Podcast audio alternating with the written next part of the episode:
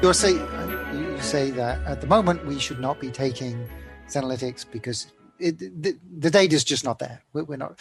So when do you think we would? What kind of time frame would be realistic for when we think we might have a? But because the thing is, like we know that senolytics, or we know we think that senescent cells are bad for you, right? We've seen this in animal trials that you know you remove them and it gets better. So what? Um, so I guess two questions: What can we do now, and when? What kind of time frame do we think there will be? Uh, kind of, I guess, medical protocols for reducing senescence. That uh, well, people, the first question: What can we do now? It's things like, as I as we were talking about before, healthy lifestyle, watching uh, the diet, um, uh, sensible um, exercise, uh, you know, and and uh, avoiding smoking and those kinds of things. Um, uh, as far as when mm. uh, the the drugs might be ready for uh, broader clinical use is, is a very very difficult question to answer. Mm. There are a number of trials underway by a number of groups. I don't know what the outcomes are going to be. Um, it depends. Uh, there, there are a lot of regulatory hurdles, um, mm. you know, that, that are there appropriately, but these trials are very, very difficult to do. Mm. Um, you know, and uh, this is a new area. It's it's new for the regulators in uh, the U.S. and Europe. Uh, they've they've been very helpful, but um, you know, we don't know. Uh, there are some situations where the drugs are in trials for things that could be considered um, urgent, and they will they may go on a different track than um, uh, the kinds of trials that would be for a more general population. So I predict that the first uses for these drugs that may be approved might be things like in people who are um, have serious life-threatening conditions where we know that reducing, where we are able to show that reducing senescent cell burden in clinical trials actually helps people and for which there's no other really good treatment. So I'd say those will be the first kinds of places we'll see these drugs actually used. So it'll be specific situations, very dangerous situations, mm. clearly caused by senescent cells, where the trials indicate that there's an improvement and there's no option for the patients. That'll be the beginning we're trying to do multiple trials in that space at the same time in parallel rather than in series. That's why we've got so many trials underway mm. across so many sites. Because if, if we can show these things simultaneously, that would give us more confidence to begin to think about moving into prevention in less ill people. So at the moment we're doing, we're focusing the trials on people who've got serious illnesses and their mm-hmm. treatment trials. Yeah. Uh, we would gradually move towards, and it might take, it might be an evolution that would take quite a bit of time, uh, if it even occurs, uh, to getting to the point where we would say to people who are 75, you've got these markers in your blood, you may not be sick yet, you should take this in a preventive manner. That'll be a lot further downstream. Right. Okay. Interesting.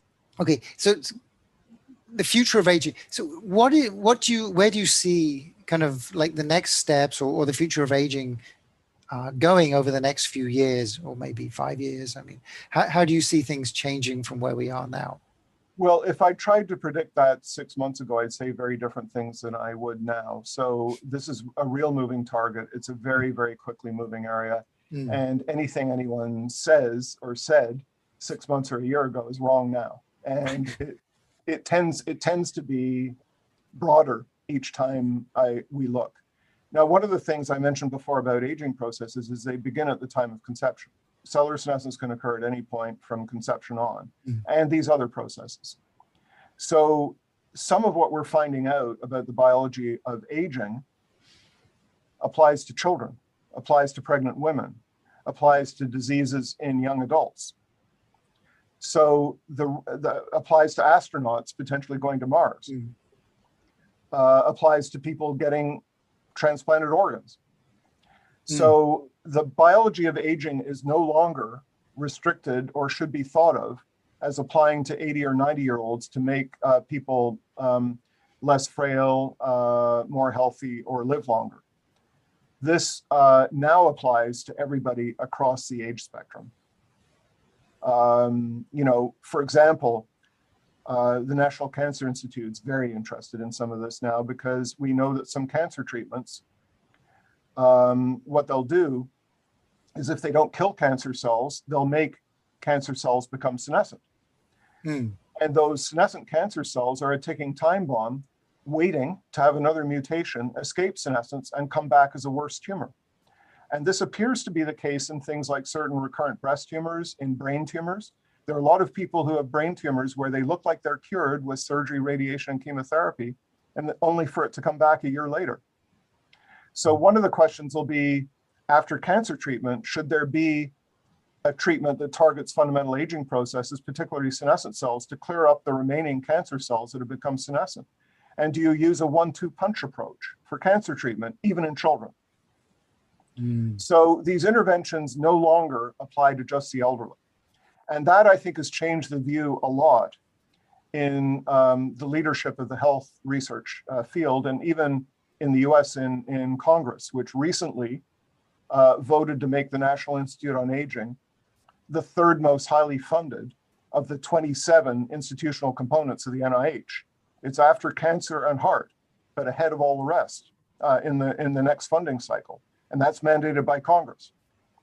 Because I think people have gotten the message that, you know, I'm getting elderly. I I want to feel good for a long time, but I want my daughter, if she gets something horrible, to recover from it, and if she has children, her children.